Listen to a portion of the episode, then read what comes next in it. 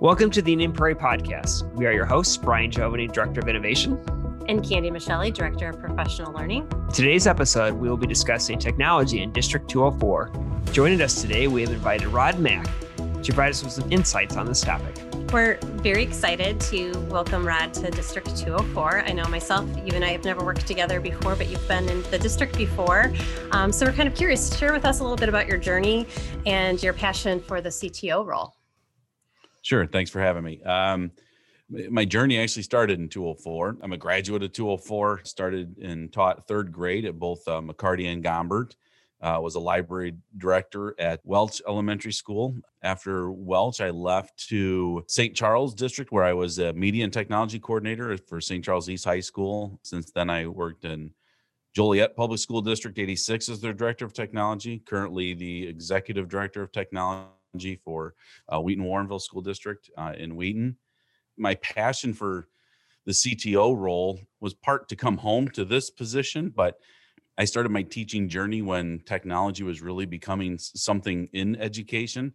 Uh, when I'd finished up my administrative schooling to become a principal, I'm an educator first. I was kind of thinking that route. And I thought, you have experience in technology this might be something that suits you better and uh, it just it just seemed to click for me. It's uh it, it's a passion of mine. Again when i was going in to be a teacher i always wanted to be a teacher that didn't keep kids bored and i saw technology as that kind of a route also. It's something that it you know can get those kids who I don't want to say was like me when I was younger, but might have needed a little, you know, extra uh incentive to to want to learn.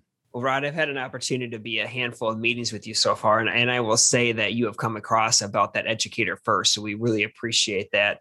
As uh, you start your new role J- July 1, what's kind of your vision for uh, the technology services department as you kind of embark on that journey? Uh, I mean, I think my vision, uh, you know, for when you talk about technology services, and again, I've, I've been doing this, this will be, you know, district number three with this role. It really comes to it's, it's a support role. I see myself as a servant leader, and I see that everything we do has to support what teachers and students are doing in the classroom. Um, yes, there's some there's a lot of leadership aspect into the planning, but the 90% of the role is making sure people have what they need, that it's working, that they can do their jobs to connect and reach with the students and make sure the students can do their job to reach and connect with you know the the the mass society that's out there that uh, technology helps us connect to. So I'm guilty of something and willing to admit I'm one of those people that like to push a button on my computer and want everything to work like magic. I know that you have a wonderful team of people that make magic happen behind the scenes. So people like me and our staff and students can get what they want when they need it in regards to their products and services and technology. Share with us a little bit about the roles and responsibilities of members of your team and, and the work that they do um, that make this magic happen for all of us for the technology services department again we, we would like to think we're you know hand in hand with the with the instruction side of it and, and the instructional people in the buildings as well. But as far as the tech services department there's really four uh, main groups that get the day-to-day stuff done. Uh, network and infrastructure uh, is one group that you know the connectivity wi-fi you plug into the network the network works uh, telecommunications that's one piece that again all the others rely on the connectivity. So that that's that's a critical piece. It's a lot of times that's the definitely behind the closed door in the walls wiring that really what network is. We have the uh, data and server team. That's the team that kind of puts everything together. Think of old servers as as boxes with you know hundreds of programs. Every product that you use that's not a web-based product probably has a server built for it the rights, the access to those server builds, giving people the tools that they need to access those server builds, specking out all of that equipment so that you can add more tools to it if needed. That's one team.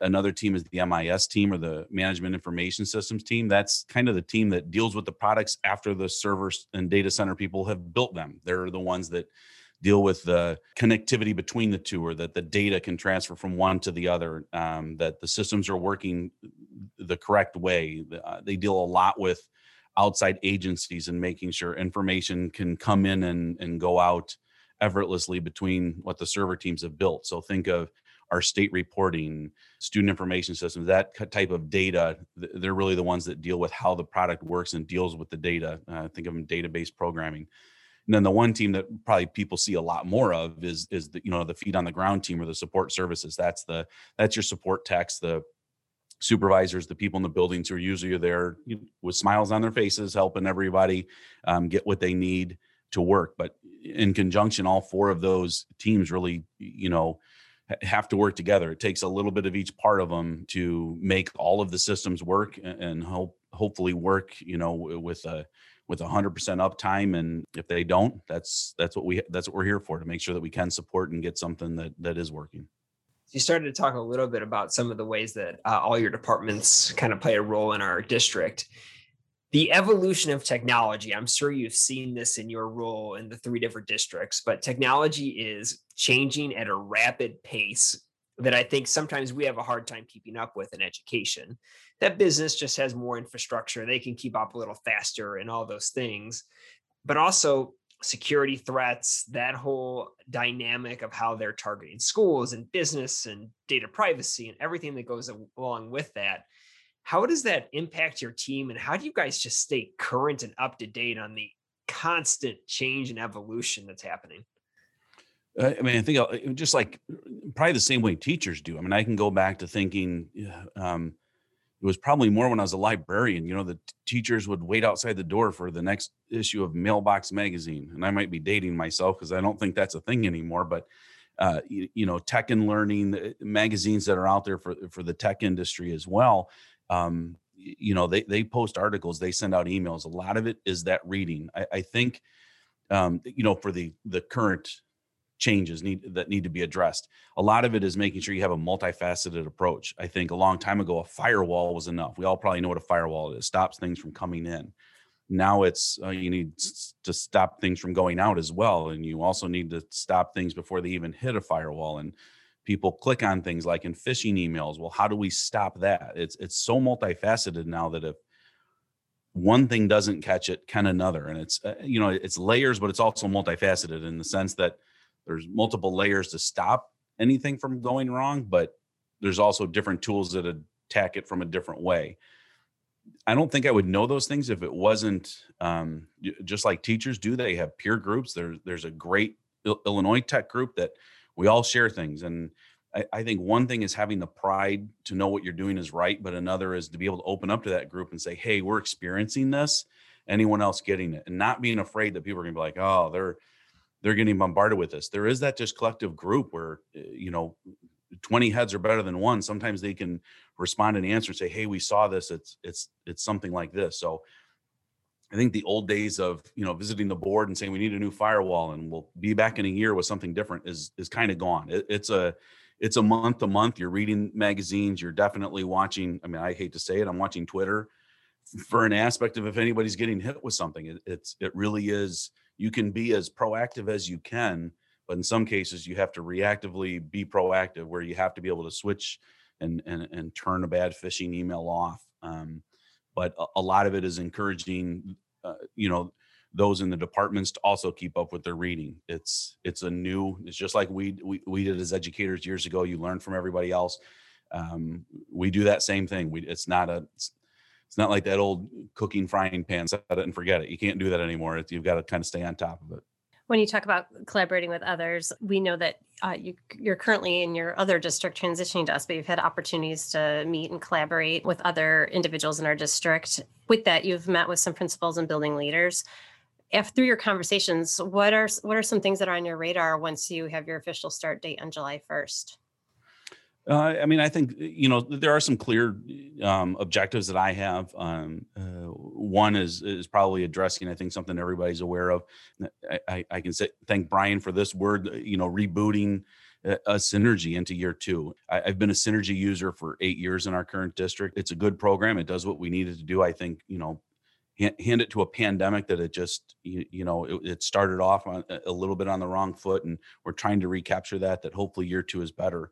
I've done uh, four SIS transitions and i think every one of them has a, a, hiccup in a year in its first year but year two is better. So really looking to to hit that off running but um, being able to again i talked about support and, and, and, customer service being able to provide that support in the beginning of the year again to let people know that we're you know proactively making the adjustments that we need to to make sure that that system doesn't have those uh, restrictions and access issues that it did in the beginning so that people can accomplish the, the goals that they need to, to to use the student information system fully.